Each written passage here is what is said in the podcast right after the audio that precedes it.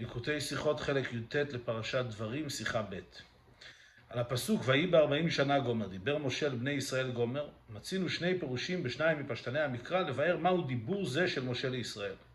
כן, מהו היה הדיבור הזה של חומש דברים שעליו התורה אומרת, דיבר משה לכל ישראל. אז פירוש הראשון, א', רש"י פירש במקורו בספרי, דקל דברי תוכחה שלא הוכיחן אלא סמוך למיטה. מה שהתורה מתייחסת כאן, דיבר משה לכל ישראל, הכוונה היא לדברי התוכחה שהוא אמר להם לפני פטירתו. זה פירוש רש"י.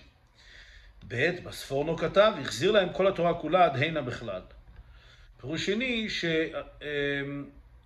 שמשה רבינו בעצם חזר על כל ענייני התורה שנאמרו עד עכשיו, והחזרה הזאת, כולל מה שנאמר בחומש דברים, זה, לזה מתייחסת התורה כשהיא אומרת דיבר משה לבני ישראל. והנה, שני הפירושים הנ"ל אינם בסתירה זה לזה, אלא הא והא ייתנו בי.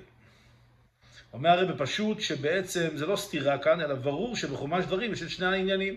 מצד אחד חוזרים על מה שנאמר עד עכשיו, מצד שני יש כאן דברי תוכחה. שהרי בספר דברים מצינו הן דברי תוכחה והן חזרת כל התורה כולה. כמודגש גם בשמו משנה תורה. והחילוק בין שני המפרשים הנ"ל אינו אלא איזה מן הדברים מודגש יותר או יתר על כן מהו עיקרי יותר. השאלה היא בעצם, המחלוקת כאן, או שני הפירושים הם, אה, מה יותר מודגש בחומש דברים, או מהו העיקר, האם העיקר זה חזרת החומשים שעד עכשיו, או שהעיקר כאן זה דברי התוכחה. אמנם, כיוון שדיבר משה גומר קל כל ספר דברים, צריך לומר ששני הדברים הנ"ל, א', דברי תוכחה ומשנה תורה, כלולים כל אחד מזה, כל אחד זה מזה, או שתוכן משותף לשניהם.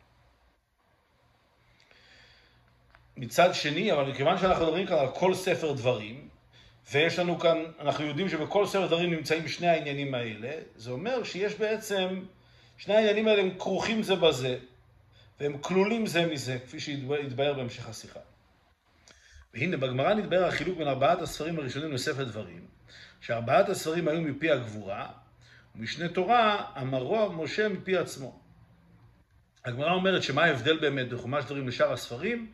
ששאר הספרים זה ישירות מפי הקדוש ברוך הוא, ואילו משנה תורה, הקדוש, משה רבינו אמר את זה מפי עצמו. מה הפירוש מפי עצמו? הפירוש מפי עצמו אינו שמשנה תורה אמר משה מעצמו חס ושלום, היינו שתוכן הדיבור משלו היה, אלא כפירוש רש"י וזה במקום אחר, משה לאו מאליו היה שונה להם משנה תורה כולו, אלא כמו שקיבלה הוא והיה חוזר ומגיד להם. כל מה שכתוב בדברות האחרונות היה כתוב בלוחות, וכן שמע בסיני. כמו שכתבו התוספות, וזה שמשה מפי עצמו אמרם, ברוח הקודש היה. אז מבהירים לנו כבר גם רש"י וגם תוספות, שמה שאנחנו רואים שמשה רבינו את משנה תורה אמר מפי עצמו, לא הכוונה חלילה שהוא אמר את זה ממש מפי עצמו, אלא הוא אמר להם כמו שקיבלה. הקדוש ברוך הוא אמר לו והוא העביר להם את מה שהקדוש ברוך הוא אמר לו. בדיוק כמו שהוא שמע בסיני. וגם אה, תוספות אומר, כן, שהוא אמר את זה ברוח הקודש, לכאורה הכל מפי הגבורה. אז אם כן, כמובן נשאלת השאלה, אך הדבר אינו מובן. כיוון שאב במשנה תורה לא אמר משה דברים משלו, אלא כל נאמר ברוח הקודש, אלא מדבר מתוך גרונו. מטעם זה אמר ונתתי מתר גומר, כי רוח הווי הוא שדיבר. אם כן, מהו הטעם שהדיבור נקרא מפי עצמו? אז אלא כעת מתעוררת השאלה לאידך גיסא, אם באמת כל מה שאמר משה רבינו זה היה מפי הגבורה, ועד כדי כך שבחומש דברים הוא אומר ונתתי מטר ארצכם, מה זה ונתתי? הרי משה רבינו לא זה שנותן מטר, אלא שהוא בעצם אומר את דבריו של הקדוש ברוך הוא. אז אם כן, מה זה, במה זה מתבטא העובדה שחומש דברים נאמר מפי עצמו? לכאורה הכל נאמר מפי הגבורה, כל חמשת החומשים. דרך זה קשה דברי הגמרא, שאפילו למען לא דריש סמוכים בעלמא, בשני תורה דריש. הגמרא גם אומרת שבדרך כלל יש מחלוקת, האם דרשינן סמוכים או לא, האם, האם דורשים, כלומר לומדים הלכות ודינים שונים, מכך שהתורה סומכת שני פרשיות זה לזה. אז זה דעה, לפי דעה אחת דרשינן סמוכים, שאנחנו, אם, אם התורה חיברה שני פרשיות ושמה אותם זה ליד זה, אז אפשר ללמוד מזה כל מיני דינים והלכות, ויש דעה שאומרת לא, לא דרשינן סמוכים. אומרת הגמרא, אפילו מי שלדעתו לא דורשים סמוכים בארבעת החומשים הראשונים, למרות זאת משנה תורה דריש, בחומש דברים כן דרשינן סמוכים. מה, מה הטעם להבדל? הוא מבאר על זה הראב"ן, ותמה משום דכל התורה מפי הגבורה נאמרה, ואין מוקדם ומאוחר. אבל משה שסידר משנה תורה פרשה אחר פרשה, לא סידר אלא להדרש. אז מפרש הרעב"ן שההבדל בין חומש דברים לשאר החומשים, ששאר החומשים נאמרו מפי הגבורה, ויש לנו כלל שאין מוקדם ומאוחר בתורה, ולכן יש דעה שסוברת שלא דורשים סמוכים. לעומת זאת, משנה תורה, מכיוון שזה היה מפי עצמו, אז אם משה רבינו סידר שתי פרשיות, אחד אחרי השני, כנראה שהוא רוצה שנלמד מזה משהו, ולכן דרשינן סמוכים במשנה תורה. אבל זה כמובן, שוב פעם, מעורר את אותה שאלה, לכאורה, כיוון שגם משנה תורה אמרו, אמרו משה ברוח הקודש, ומאידך גם ארבעת הספרים הראשונים נמסרו לישראל על ידי משה. הרי גם ארבעת הספרים הראשונים לא נאמרו ישירות על, ידי הקדוש ברוך הוא. משה רבינו אמר לבני ישראל את מה שהקדוש ברוך הוא אה, אמר לו. אז אין באמת הבדל לכאורה בין חומש דברים לשאר החומשים, שניהם הקדוש ברוך הוא אמר למשה, ומשה מסר להם כפי שנאמרו לו. אז מהיכא תייסי לחלק ולומר שסדר הפרשיות בספר דברים תלוי במשה, מה שאינו כן בארבעת הספרים הראשונים. אז מה פתאום נאמר שדווקא כאן סדר הפרשיות, משה רבינו סידר אותם, ולכן אה, אנחנו אומרים שאפשר לדרוש סמוכים, ואילו בארבעת הספרים לא, לכאורה שניהם נאמרו מפי הגבורה, ונמסרו לישראל על ידי משה. אז אם כן, זאת השאלה העיקרית כאן. מה בעצם ההבדל? מכיוון שאנחנו מבינים, ברור, שכל העניין של משנה, כל ספר משנה תורה, אף, על פי שאומרים שמשה רבינו אמרה מפי עצמו, אבל באמת, הכל נמסר לו מפי הגבורה, והוא אמר את זה בדיוק כמו שנצטווה על ידי הקדוש ברוך הוא, אז מה באמת ההבדל בין חומש דברים לשאר הספרים, ולמה פה דורשים מסמוכים ופה לפי דעה אחת לא דורשים מסמוכים? הביאור בזה. אמרו חז"ל אלפיים שנה קדמה תורה לעולם. וקדמה אין פירושו רק בזמן, אלא בעיקר קדימה במעלה וחשיבות. התורה מצד עצמה היא למעלה לגמרי מהעולם. ומטעם זה ירידת התורה לעולם אפשרית רק על ידי ממוצע שיש בו משתי העניינים. הוא למעלה מהעולם, אבל נמצא בעולם, ולכן ביכולתו לחברם.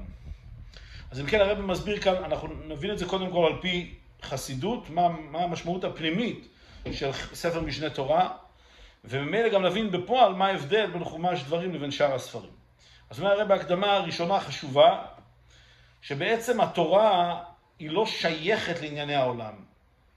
אה, אנחנו יודעים שחז"ל אומרים אלפיים שנה קדמה תורה לעולם, ולא הכוונה רק שהיא קדמה בזמן שהיא נבראה אלפיים שנה לפני, אלא מדובר כאן בעיקר על קדימה במעלה, שהתורה קיים, היא במעלה מדרגה אחרת לגמרי מהעולם. אלפיים שנה, אלפיים מדרגות יותר גבוהה מהעולם. שפירושו של דבר הוא שהתורה היא בעצם אין לה קשר לעולם, היא, היא, היא, בעולם, היא נמצאת במציאות אחרת לגמרי. למרות שכפי שאנחנו קוראים את התורה כאן, אז זה נראה שהכל עוסק בענייני העולם, אבל בעצם לא, זה רק איך שזה ירד לעולם הזה שלנו. אבל בעצם דיני התורה, הלכות התורה, חוכמת התורה, הם דברים שהם למעלה לגמרי מכל גדרי העולם, מגדרי זמן ומקום וגשמיות, וכל המושגים האלה בעצם לא קיימים, התורה עוסקת, או המציאות של התורה היא למעלה מכל המושגים האלה. ואם כן, ברגע שרוצים לקחת את התורה הזאת שהיא לגמרי למעלה מן העולם, ורוצים להמשיך אותה לתוך העולם, לקחת את החומר האלוקי הזה ולראות איך הוא מתלבש בגדרי העולם, בגדרים של זמן ומקום והלכות ומצוות וכולי, ושזה ישפיע גם על, על בני ישראל הנמצאים בתוך העולם, אז צריך שיהיה ממוצע. כאשר רוצים לחבר שני דברים שהם רחוקים זה מזה, אז צריך איזשהו ממוצע שיחבר ביניהם. מה הגדר של ממוצע? בכלל, באופן כללי, כאשר מדברים על ממוצע שמחבר בין שני דברים, אז הכלל הוא שהממוצע צריך להיות בו משני העניינים.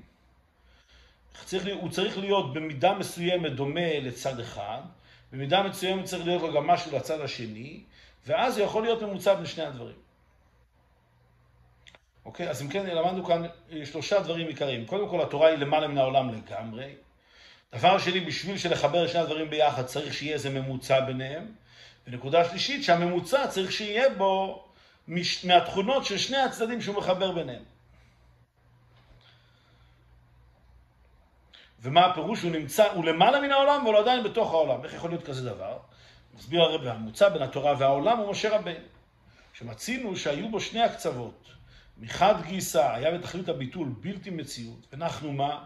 ביטול של למעלה מהעולם. אז משה רבינו הוא, הוא, הוא הממוצע, לכן הוא זה שנותן את התורה, מכיוון שהוא זה שיכול לחבר את התורה שלמעלה מן העולמות עם העולמות הגשמיים, עם העולם הגשמי. מצד אחד הוא למעלה מן העולם, מכיוון שמשה רבינו הוא מבטא את העניין של ביטול בתכלית, הוא באמת היה לו רגש של ביטול בתכלית, ונחנו מה, הוא לא הרגיש את המציאות שלו בכלל, שזה דבר שהוא למעלה מן העולם. אין כזה מושג בתוך העולם הזה, בתוך הגדרים של העולם, כל נברא הוא יש, הוא מרגיש את המציאות שלו. ומשה רבינו, שהוא לא הרגיש את המציאות שלו לגמרי, היה בביטול מוחלט, זה אומר שהוא בעצם למעלה מן העולם. ומאידך גיסא היה שלמות המציאות, בגדרי המציאות שמצד העולם. מצד שני, בתור אדם בשר ודם, משה רבנו היה שלמות המציאות, היה תכלית הבירור והזיכוך והחוכמה והמידות וכל מה שצריך בתוך גדרי העולם. זאת אומרת, היה לו גם מן התכונות האלה שקשורות לעולם, כמו אה, תכונות של בשר ודם, והדברים האלה באופן שלם ומושלם לגמרי.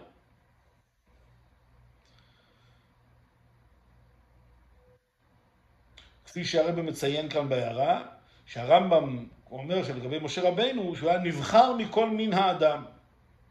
והרבא מוסיף, ומטעם זה היה גם כן בעל קומה, עשר אמות, למעלה ביותר משיעור הקומה הרגיל לבן אדם שהוא ג' אמות. לכן גם בגשמיות זה התבטא בכך שמשה רבינו היה גבוה מאוד, כתוב שהוא היה בגובה של עשר אמות, שהוא הרבה יותר מאשר הגובה של אדם ממוצע שהוא רק ג' אמות. אז אם כן, זה הנקודה שרואים אצל משה רבינו, את החיבור של שני העניינים. מצד אחד, היה לו עניין מהותי אצל משה רבינו, היה שהוא היה למעלה מן העולם, היה לו ביטול כזה שהוא לגמרי למעלה מגדרי העולם. מצד שני, אה, גם בתוך גדרי העולם היה לו שלמות כזאת של אדם השלם בתוך גדרי העולם. ולכן היה ביכולתו לחבר את התורה שלמעלה מהעולם אל העולם. אז אם כן מובן למה משה רבינו היה ממוצע בין התורה לבין העולם שלנו. הוסיף הרבה, והנה ישנם שני אופנים בדרך ההשפעה על ידי הממוצע. א', בדרך מעבר, ההשפעה אינה מתאחדת עם הממוצע באופן של התלבשות בו, וממילא אין הממוצע גורם שינו, שום שינוי בהשפעה. פעולת הממוצע אינה אלא הבאת ההשפעה כמות שהיא והורדתה ממדרגה גבוהה לזו שלמטה ממנה. אז אומר הרב, באופן כללי יש שני אופנים איך דבר אה, נמשך, הוא מושפע על ידי הממוצע. כאשר יש דבר שהוא מגיע, שהוא נעלה ממישהו אחר, ורוצים להמשיך אותו למטה על ידי ממוצע, אז יש שני אופנים באופן כללי. יש, יש השפעה בדרך מעבר, שזה עובר דרך הממוצע, אבל רק באופן של מעבר, זה רק עובר דרכו, ויש בדרך התלבשות שזה מתלבש בממוצע. כדאי פה להסתכל בהערה, אה, הרב נותן פה דוגמה פשוטה, הערה 25. דוגמה הכי פשוטה, כתיבת דבר שכל על ידי אצבעות היד. שאין האצבע משנה השכל, והשכל עובר דרך אצבעות רק דרך מעבר לבד. אז דוגמה הכי פשוטה למושג של דרך מעבר, זה כאשר אדם כותב איזשהו רעיון, הוא כותב אותו באצבעות היד שלו. אז לכאורה הדבר שכל הזה עבר דרך אצבעות היד, אבל בעצם האצבעות היד אין להם שום השפעה על השכל, זה לא התלבש בהם בכלל, זה רק דרך מעבר, זה עבר דרכם. אבל אין שום קשר בין הדבר שכל לבין אצבעות היד באופן שזה כאילו פעל עליהם משהו, או שזה, אה, או שדבר השכל השתנה כתוצאה מכך שזה עבר דרך אצבעות היד. מצד שני, יש דרך של התלבשות. התלבשות השכל במוח. או בשאר כוחות הנפש, כלומר התלבשות השכל והמידות, שהשכל מצמצם בהם לפי ערכה. אבל השכל שמתלבש במוח, או השכל שמתלבש במידות, אז כאן, כמובן שאם מישהו מלמד אותי דבר שכל, אז זה לא רק שהשכל שלי, זה עובר דרכו בדרך מעבר, אלא זה מתלבש בשכל שלי, בגדרים של השכל שלי, בהבנה של השכל שלי. כל שכן אם זה עובר מהשכל למידות, אז מתוך השכל זה מתלבש אחר כך ברגשות מסוימים, אז פה זה כבר משתנה, זה משתנה בתוך גדרי המקבל או הממוצע, אה, זה עובר דרך השכל, זה מגיע מהשכל למידות, אז כבר זה משתנה, זה משתנה על ידי השכל של המקבל. אז זה עניין יסודי מאוד, זה שני סוגים של העברה.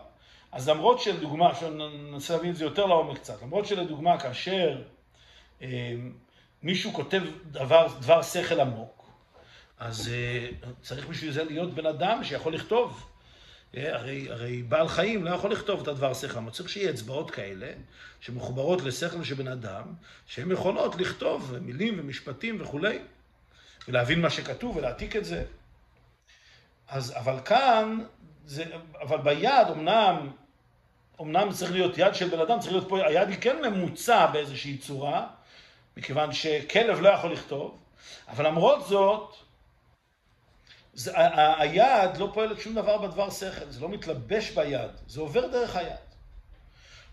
אז היד נחשבת כאן ממוצע, ממוצע כלומר היא זאת שיכולה לקחת את הדבר שכל ולהביע אותו בצורה שאנשים אחרים יוכלו לקרוא את זה אחר כך, אבל זה ממוצע כזה שזה לא עובר בו באופן של, התלבש, של מעבר אלא התלבשות, סליחה, לא באופן של התלבשות אלא באופן של מעבר. לעומת זאת, אם אני רוצה להעביר את הדברים, מישהו רוצה להעביר דבר שכל על ידי מישהו אחר, אני מלמד מישהו אחר, והוא מעמיד, מעביר את זה לאדם שלישי. אז כאן הממוצע שמקבל ממני את הדבר השכל ומעביר את זה הלאה, כמובן שהדבר השכל משתנה בהתאם לממוצע, זה יתלבש אצלו בשכל, הוא אומר את זה במילים שלו, בהבנה שלו, אז פה זה כבר בדרך התלבשות. כפי שהיום מסביר כעת, ב' האופן השני של, של ממוצע, בדרך התלבשות, ההשפעה מתלבשת בממוצע ומתאחדת עמו, ועל ידי זה נעשה שינוי בהשפעה שנעשית לפי ערך הממוצע ובדרגתו. ואזי יכולים המקבלים לקלוט את ההשפעה גם בכלי ההשגה שלהם. כאשר מעבירים את זה אה, דרך ממוצע כזה באופן שזה התלבשות, אז הממוצע כאן, יש לו דרך, אה, אה, יש לו את היכולת שהמקבלים יתחברו לזה יותר ויותר. מכיוון שזה עבר דרך הממוצע, והממוצע הזה התלבש בשכלו, הוא יותר קרוב למקבלים, אז ממילא הוא יכול גם, ל... יש יותר סיכוי שהאמת יבינו את זה בכלים שלהם.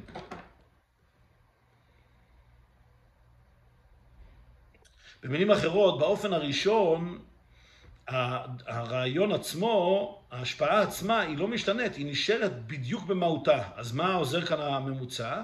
הוא רק מוריד את זה ממקום למקום. כמו כתיבת הרעיון, מישהו יש לו רעיון מאוד מאוד עמוק, הוא כותב אותו על נייר, אז מה עזר כאן היד? הרעיון נכתב עדיין בצורתו העמוקה ביותר, שרק אדם עמוק ביותר יכול להבין אותו. אבל מה בכל זאת עזרה כאן היד? שהיא הורידה אותו מרעיון רוחני למשהו שכתוב על הספר. מצד שני, זה נשאר, זה לא שינה שום דבר מבחינת עומק הרעיון, ועדיין גם אדם פשוט לא יכול להבין את הרעיון הזה אם הוא קורא אותו. למרות שזה נכתב על ידי היד, אבל היד לא שינתה בו שום דבר, זה עדיין רעיון עמוק ביותר, זה כתוב באותיות עמוקות ביותר, ואדם שיקרא את זה לא בהכרח יבין. לעומת זאת, אם אותו חכם גדול אומר את הרעיון העמוק לחכם קטן יותר, או לאדם כזה שיש לו את היכולת להעביר את זה לכלים של מקבלים פשוטים מאוד, אז הוא יכול לקחת רעיון עמוק, יכול לקחת רעיון עמוק ועדיין להוריד את זה לרמה כזאת שאנשים פשוטים ורגילים יוכלו להבין את זה. אז מובן אם כן שהממוצע ש, שההשפעה עוברת דרכו באופן של התלבשות, יש לו את היכולת אחר כך באמת להשפיע באופן כזה שזה יתקבל אצל המקבלים. אם זה עובר בדרך מעבר על ידי הממוצע, אז זה לא באמת יכול להתקבל בכלים ובגדרים של המקבלים. לעומת זאת, אם זה עובר בדרך התלבשות, אז יש יותר סיכוי, יש את היכולת, שזה יוכל באמת להתקבל בגדרים של המקבלים. אומר הרב, וזהו החילוק בין ארבעת הספרים הראשונים ומשנה תורה. בארבעת הספרים הראשונים היה משה רבינו ממוצע בדרך מעבר. ובלשון רש"י נעשה שליח. דברי התורה שבהם לא נתפסו בהשגתו באופן של התלבשות, אלא נשארו בדרגת מפי הגבורה. מה שאין כמשנה תורה, אף שגם הוא נאמר ברוח הקודש, הרי רוח השם זו נתלבשה ונתפסה בהשגת משה בדרך התלבשות. מטעם זה נקרא הדיבור מפי עצמו.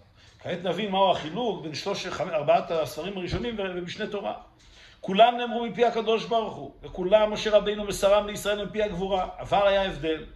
באופן הראשון משה רבינו מסר את זה בדרך מעבר בלבד, הוא פשוט היה זה שהעביר את החומר, אבל בדיוק כפי שזה נאמר, בלי שזה התלבש בו בצורה כזאת שהוא פעל איזשהו משהו בסגנון או באופן שזה הוא עבר הלאה. הוא פשוט העביר את זה כמו שהוא.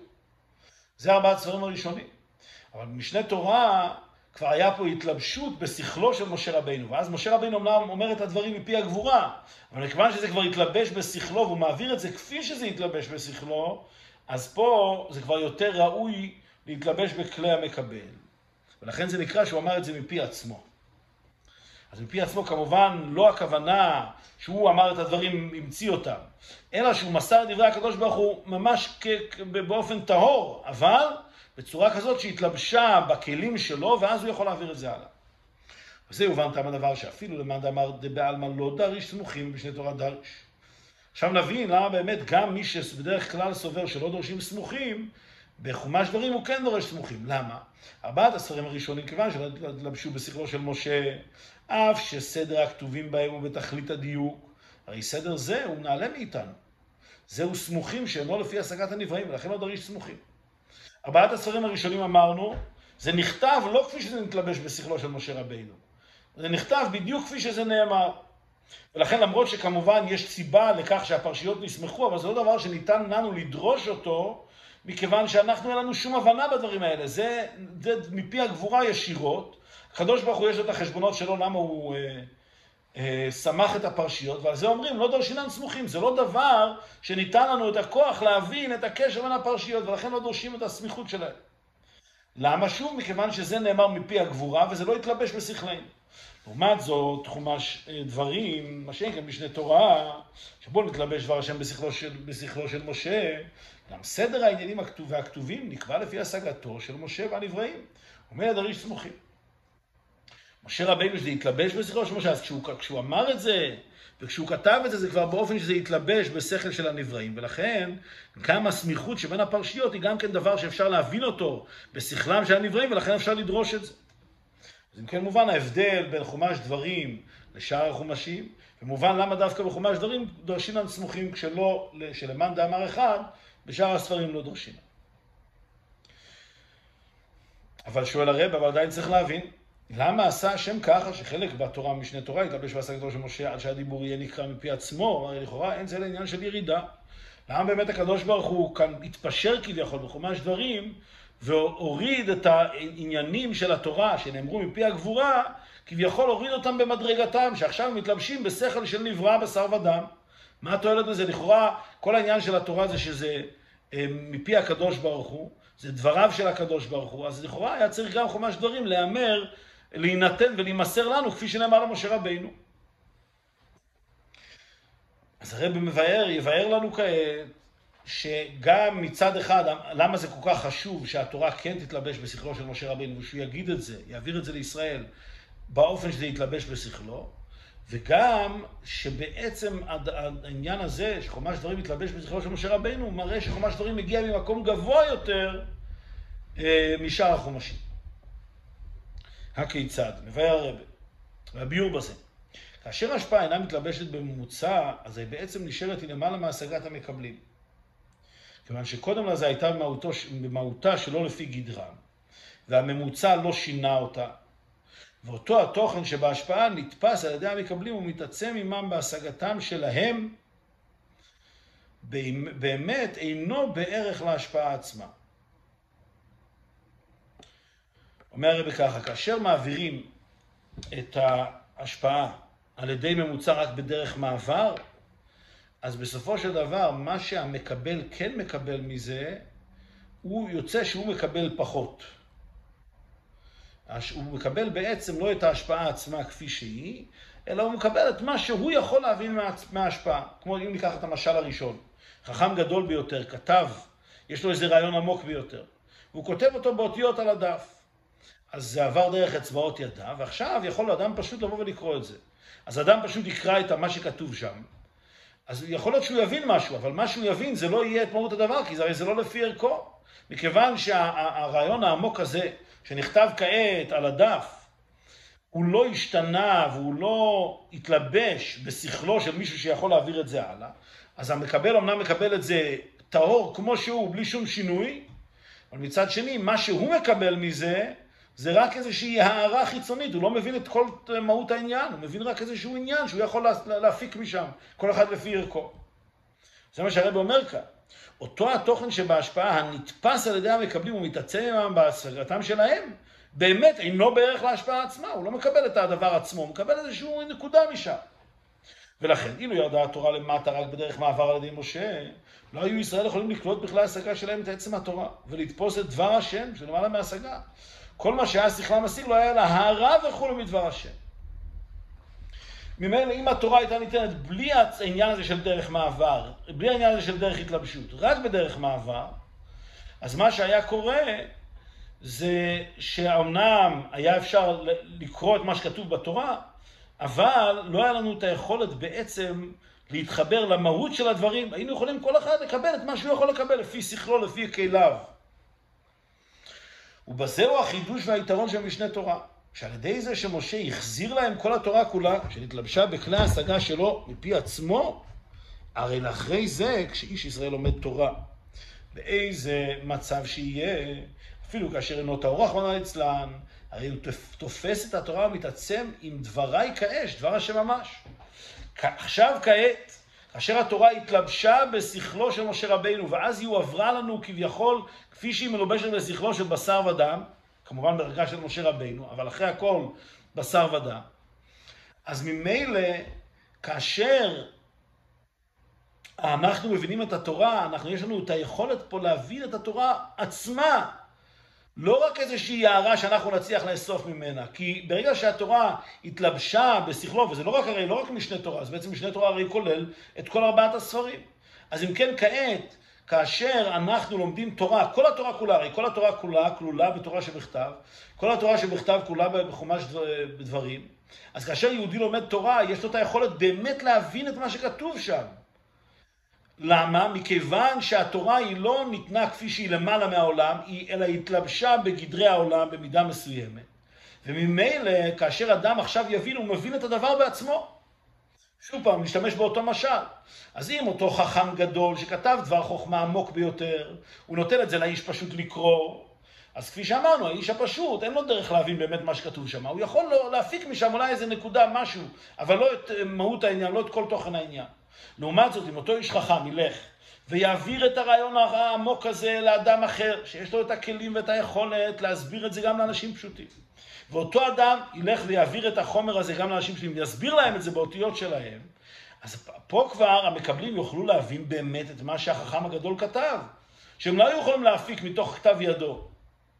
אז גם כאן, מכיוון שהקדוש ברוך הוא נתן את התורה למשה רבינו באופן שזה יתלבש בשכלו של משה רבינו, אז כעת בני ישראל באמת יכולים להבין את מהות העניינים שכתובים בתורה, ולא רק איזושהי הערה חיצונית.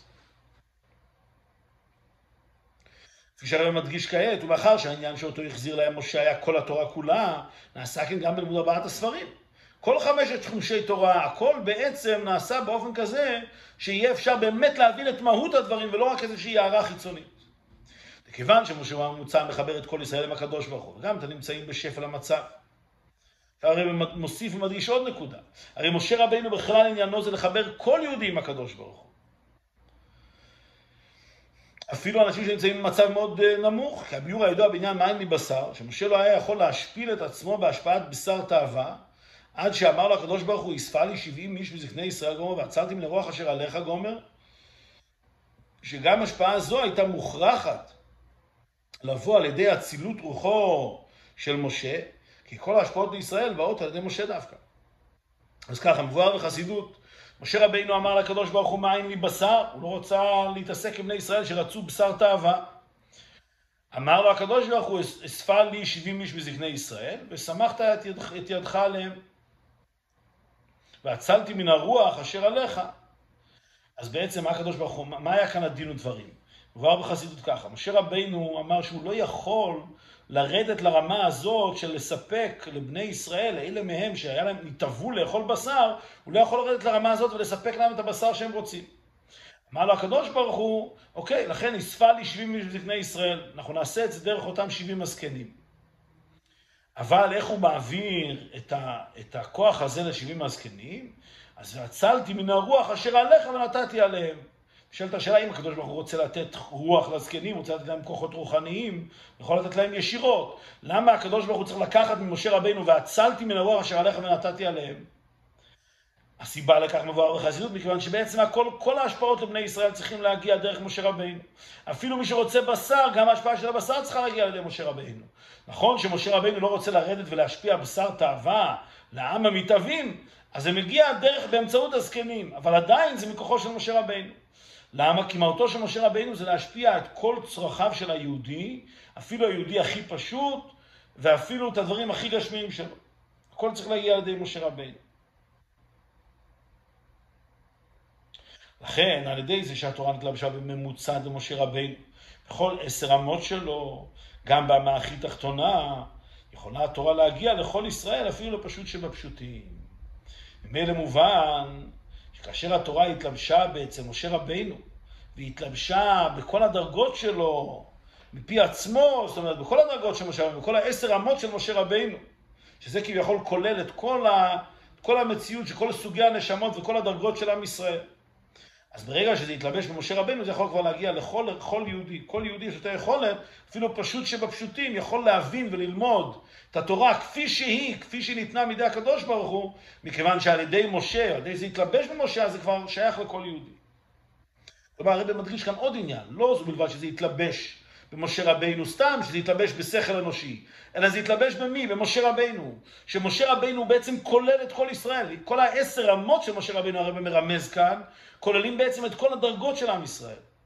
ולכן, כשרגע זה מתלבש במשה רבינו, אז זה כבר שייך לכל, לכל יהודי. לא רק מכיוון שזה יתלבש, אלא מכיוון שזה יתלבש במשה רבינו, שהוא כולל את כל ישראל.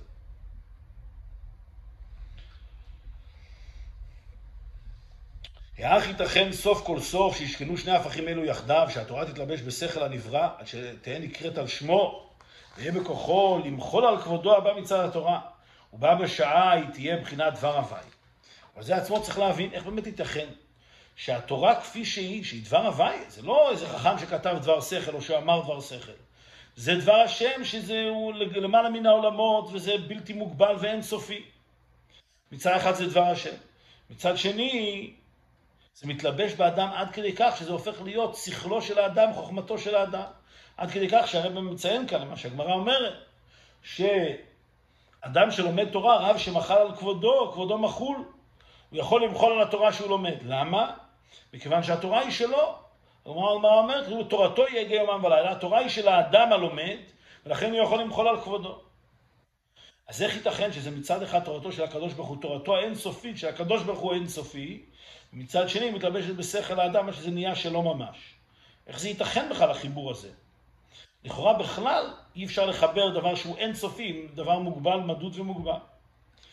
אלא שזה מפני שמקור ושורש עניין משנה תורה בעצמותו יתברך שלנו על התחלקות. אז כאן מגיע עניין נוסף. האופן היחיד שאפשר לקחת דבר כזה שהוא אינסופי ושהוא חלק אלוקי, חלק, חלק חוכמתו של הקדוש ברוך הוא. מצד שני זה יתלבש בשכל האדם, זה רק כאשר הכוח לחיבור הזה בין שני ההפכים מגיע מזה, מעצמותו של הקדוש ברוך הוא.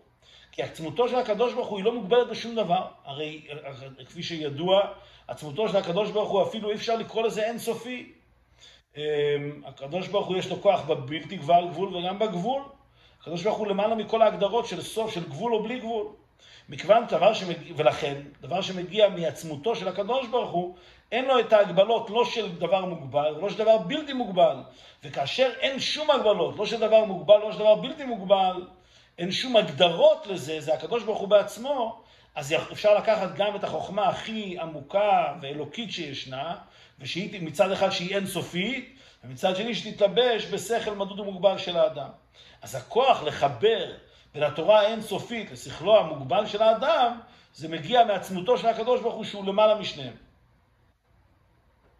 כפי שאני מסביר כעת, אורות וגילויים, אפילו אורות הכי עליוניים, הרי הם בגדר התחלקות. ולכן הם יכולים לבוא באחד משני האופנים. אם אין הם באים בדרך התלבשות, אזי הם מתגלים בכל תוקפם. ואם הם באים בהתלבשות בנבראים, בהכרח שיהיה בהם שינוי וירידה. כאשר מדברים על כל מיני מדרגות אלוקיות, כל מיני אורות וכל מיני המשכות רגילות, אז אחד מהשניים. או שהם יאירו בכל תוקפם, אבל אז הם לא יתלבשו בנבראים. כמו דבר חוכמה של האדם החכם והעמוק, שהוא אומר אותו כמו שהוא, אבל אז לא מבינים בכלל מה הוא אומר. מצד שני, אפשר שכן האנשים יבינו, אבל בשביל שאנשים יבינו צריך כביכול להתפשר קצת על התוכן העניין, צריך שהאור יאיר לא בכל התוקף. אז חייב להיות איזשהו שינוי וירידה. אז אחד מהשניים. אם הגילוי הזה שהוא למעלה מהעולמות, שהוא נעלה ביותר, אם הוא מגיע בכל תוקפו אז לא מתלבש בנברא, הוא לא מתלבש במקבל, ואם הוא כן מתלבש במקבל זה אומר שהוא לא מגיע בכל התוקף, כי למקבל הרי אין את היכולת, אין את הכלים להבין את זה בכל התוקף. אבל זה כאשר מדברים על כל, ה, כל סוגי המדרגות והאורות, אבל זה לא נכון כשמדברים על הקדוש ברוך הוא בעצמו. דווקא מצד עצמותו יתברך, שלמעלה לגמרי מגדר התחלקות ושינויים. יכולים להיות שני העניינים כאחד. ההשפעה יורדת ומתלבשת בנברא, עד שאפשר לומר כך מפי עצמו, השגה של נברא, הוא בא בשעה הרי במהות, במהותה דבר הוויה. למרות שאנחנו אומרים שברגע אה, שאנחנו מדברים על הדרגה הזאת של עצמותו הוא יתברך, שהיא למעלה מכל הבדלים ושינויים וחילוקים, אז שמה יכול להיות מצב כזה שהדבר הוא מאיר כמו שהוא בכל תוקפו, ומצד שני זה עדיין מתלבש בנברא עד שזה הופך להיות מפי עצמו.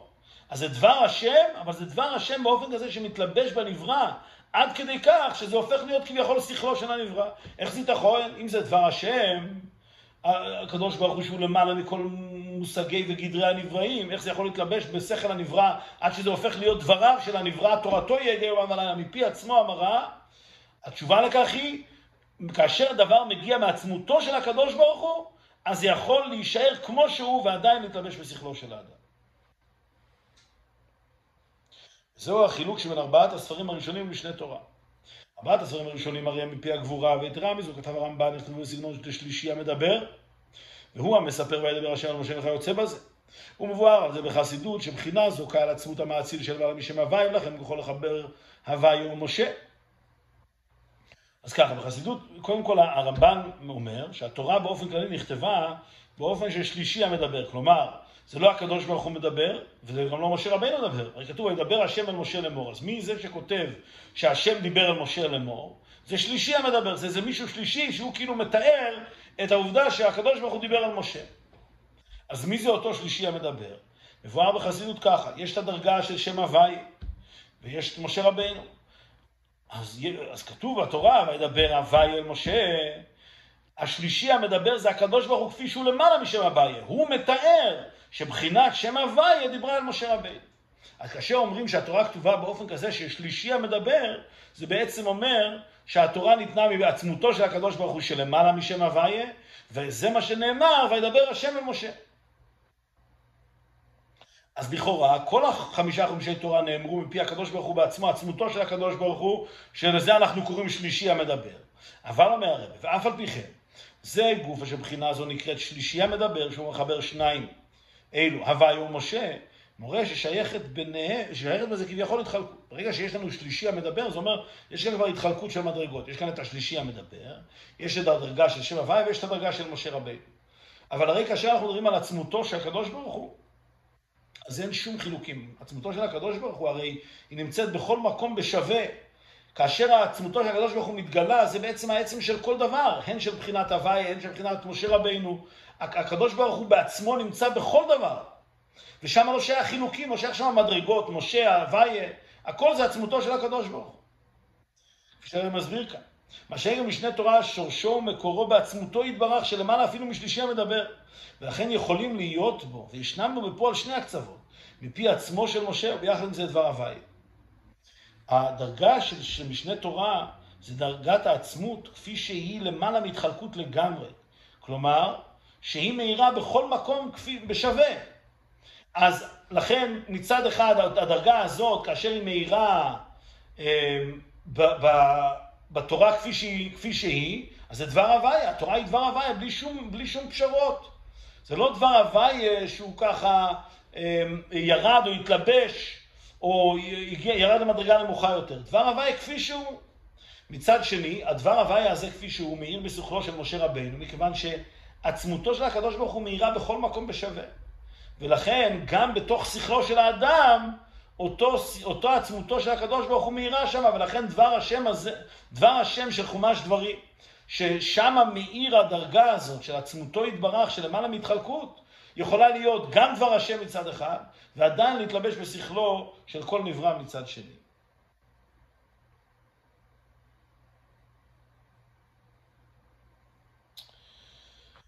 רק נציין אמ, שהנקודה הזאת מבוארת, צריך לעיין בזה וללמוד זה בעוד מקומות, זה מבואר בכמה וכמה מהמאמרים של הרב לגבי כמה וכמה עניינים, אבל נקודת הדבר הוא שכאשר הדבר, העצם בעצמו, המקור ושורש הכי עמוק של כל הנבראים או של כל המציאות מתגלה, אז זה מאיר בכל מקום בשווה. כבר אין חילוקים, אין מדרגה כזאת ואין מדרגה כזאת.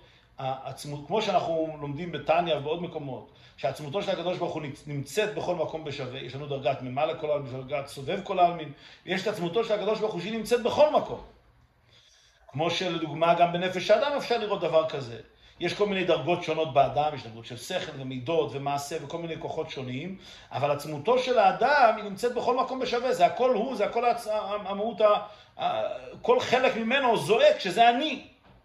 כי עצמותו של האדם נמצאת בכל מקום בשווה, למרות שיש הרבה מדרגות, מדרגות גבוהות ונמוכות וכיוצא בזה. אז גם כאן, כאשר מדברים על עצמותו של הקדוש ברוך הוא, העצמות הזאת של הקדוש ברוך הוא, היא נמצאת בכל מקום בשווה. ולכן, יכול להיות שמצד אחד יש כאן דבר השם, מצד שני, יש כאן מפי עצמו, שהאדם מבין את זה בשכלו, ומשה רבינו אומר את זה מפי עצמו, איך זה ייתכן? מכיוון שזה בעצם לא דבר השם, לא הדרגה של דבר השם כפי שהיא, ולא הדרגה של אה, מפי עצמו כפי שהוא, זה בעצם הכל ביטוי של עצמותו של הקדוש ברוך הוא. אז כאן עצמותו של הקדוש ברוך הוא מאירה באופן של דבר השם, כאן זה מפי עצמו, אבל שניהם, שניהם יכולים להתקיים ביחד, כי בעצם שניהם זה לא הדרגה האישית שלהם, אלא הם מבטאים כאן את עצמותו של הקדוש ברוך הוא שמאירה.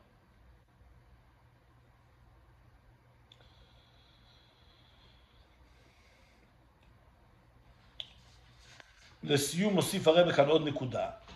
עניין מה למשנה תורה יש דוגמתו בענייני עבודת האדם בעבודת התשובה.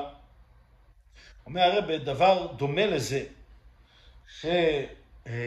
שמבואר ביחס, מה שמתבהר כעת ביחס למשנה תורה, יש גם בעבודת האדם, וזה בעניין של עבודת התשובה. התנועה לעשיית תשובה באה מן הבעל תשובה עצמו, שהרי כיוון שעל ידי החטא נעשה נפרד מלכות רחמנא ליצלן, נמצא שאין התעוררות התשובה באה אליו מצד גילוי אור מלמעלה, שהרי אינו כלי לזה, אלא באה ממנו עצמו. עבודת התשובה מצד אחד, זה עבודת האדם ממש, יותר מאשר כל עבודה אחרת של האדם. למה? כי הרי כאשר אדם חטא, במיוחד אם הוא חטא חטאים גדולים או הרבה חטאים, אז הוא נפרד ממקורו ושורשו. ועכשיו הוא לא יכול לקבל איזושהי הערה מלמעלה לכאורה, מכיוון שהוא נפרד מהמקור, הוא כבר לא, הוא כבר לא כלי לזה. אז מאיפה מגיעה הרע הזאת מצד אחד? זה דבר שמגיע מצד עצמו. הוא פתאום, היהודי הזה פתאום מתעורר מצד עצמו, לא בגלל איזשהו גילוי שהגיע מבחוץ. ואף שהכלל הוא שכל התעוררות באה על ידי נתינת כוח מלמעלה. מצד שני אנחנו יודעים שאין התעוררות כזאת שמגיעה רק מצד האדם. כל דבר מגיע על ידי נתינת כוח. אלא בנידון דידן, הכוח מלמעלה לעשיית תשובה, הוא מהלם עצמי דאין סוף. הנמשך באופן נעלם. כך שתנועת התשובה באה כביכול מהבעל תשובה מצד עצמו, מעין מה שהתברר לי, בעניין מפי עצמו למשנה תורה. אז התשובה לכך היא, נכון שיש כאן נתינת כוח מלמעלה לתשובה, אבל נתינת כוח הזאת היא לא מאיזושהי דרגה של גילויים, זה מגיע ממקום שהוא העלם מעצמי. הקדוש ברוך הוא בעצמו כביכול, באופן שהוא נעלם לגמרי, שאדם אפילו לא מרגיש את הגילוי אור, אבל הקדוש ברוך הוא בעצמו הרי נמצא בכל מקום, מתח, ומתוך הגילוי העצמי הזה האדם פתאום מתעורר בתשובה.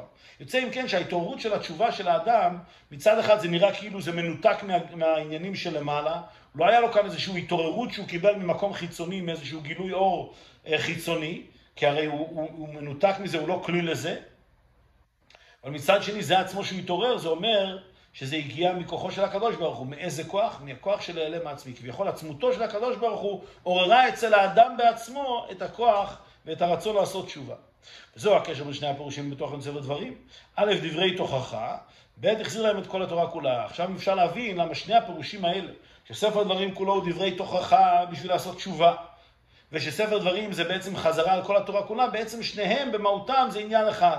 שספר דברים זה גילוי עצמותו של הקדוש ברוך הוא, שהיא לא מוגבלת בשום עניין של גילוי או של אור, אלא שיכול לחבר את כל העניינים ביחד. הקדוש ברוך הוא בעצמו מתגלה, וממילא כל הדברים מתחברים. מצד אחד, יש כאן את דבר הוויה, מצד שני, משה אומר את זה מפי עצמו. וגם בעניין של תשובה. מצד אחד זה מגיע בכוחו של הקדוש ברוך הוא, אבל מצד שני זה מגיע בכוח האדם, כי זה ההיעלם העצמי שמתגלה באדם ואומר אותו לתשובה.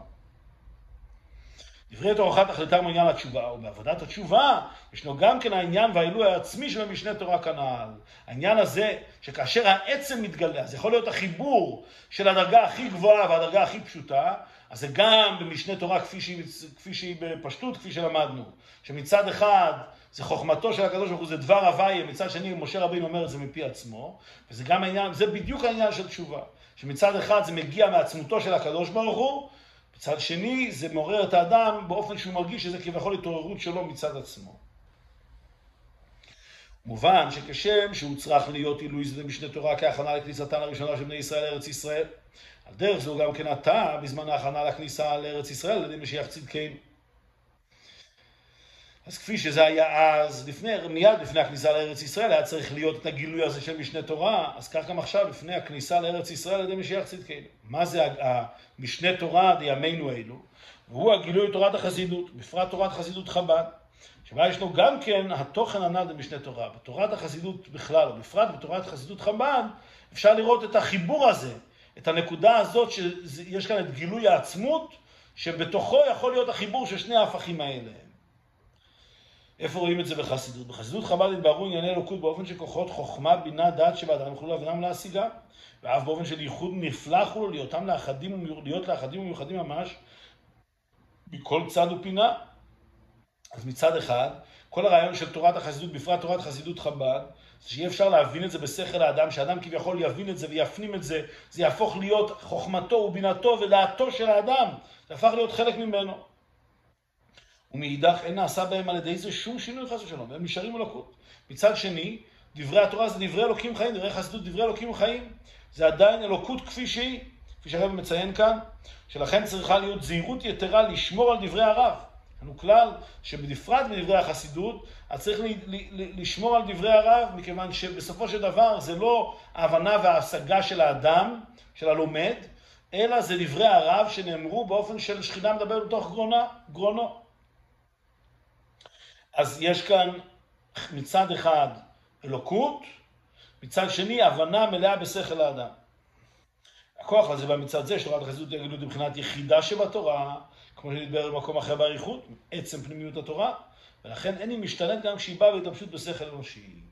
מה הסיבה לכך? שיכול להיות מצד אחד שיהיה הבנה והשגה בשכל אנושי, מצד שני זה עדיין אלוקות כפי שהיא בפני עצמה, אז בדיוק כמו במשנה תורה, שזה חיבור של דבר השם אם מפי עצמו אמרה, אז בתורת החסידות זה ניכר העניין הזה. מצד אחד זה דבר השם, מצד שני האדם מבין את זה בשכלו ובדעתו האישית, והסיבה שזה יכול לקרות זה מכיוון שתורת החסידות זה בחינת היחידה, זה, זה גילוי של עצמותו של הקדוש ברוך הוא כביכול ויכול, ולכן זה יכול לחבר את שני ההפכים, שמצד אחד זה מובן בשכל האדם לגמרי, מצד שני זה עדיין אלוקות כפי שהיא. כפי שהדבר הזה מבואר באריכות, במיוחד בקונטוס יראה של תורת החסידות, שארבעת המדרגות, אמ, פשט, רמז, דרוש וסוד, הם כנגד ארבעת הדרגות שבנשמה, נפש, רוח, נשמה, חיה, ותורת החסידות זה כנגד יחידה שבנפש, שזה בעצם העצם של כל המדרגות האחרות. ולכן זה מאיר את כל המדרגות שבנפש האדם, את כל המדרגות שבתורה גם כן, מכיוון שפה מדובר על העניין העצמי שהוא מחבר, אין שם חילוקים, הוא מחבר את כל הדרגות מהדרגה העליונה ביותר עד הדרגה התחתונה ביותר. וזוהי גם כן השייכות לתורת החסידות לעניין יפוצו מעיינותיך החוצה, שהמעיין עצמו יורד ומגיע לחוצה. לכן באמת בתורת, לגבי תורת החסידות נאמר יפוצו מעיינותיך החוצה, שמצד אחד זה המעיין, זה אלוקות כפי שהיא, מצד שני זה מגיע עד לחוצה. כי היכולת להשפיע חוצה, מקום שמצד עצמו אין לו שום שייכות לכאורה למעיינות, הרי היא בכוח המעיין עצמו דווקא. רק השורק, השורש והמקור הכי נעלה של המעיין הוא זו שיכול להגיע עד החוצה לגמרי, עד הדרגה הכי רחוקה. ולכן זוהי הכנה לקיום קאת עמה, כי לעתיד לבוא יתגלה עניין וידע כל פעול כי אתה פעלתו. שאפילו מבחינת החוצה שבחוצה, הפעול עצמו, כפי שבחיצוניותו שאין ניכרת בו שייכות לכוח הפועל, זה כוח הפועל, זה בעצם כל המושג שיהיה לעתיד לבוא, שוידע כל פעול, אפילו הפעול רק התוצאה החיצונית, של הרבי קורא לזה כאן החוצה שבחוצה, שלא לא ניכר בו שום שייכות לפועל, זה שפועל, זה שמחיה אותו. אבל עדיין, כאשר יהיה הגילוי של עצמותו ומהותו לעתיד לבוא, אז ידע כל פעול כי אתה פעלתו. אפילו הדרגה הכי חיצונית עדיין תתחבר לשורש הכי עליון. מיוחד עם הקדוש ברוך הוא, כי אתה, עצמותו יתברך פעלתו. אז ידע כל פעול, זה החוצה של החוצה, כי אתה פעלתו, זה המעיין, זה השורש והמקור הכי נעלה עצמותו של הקדוש ברוך הוא.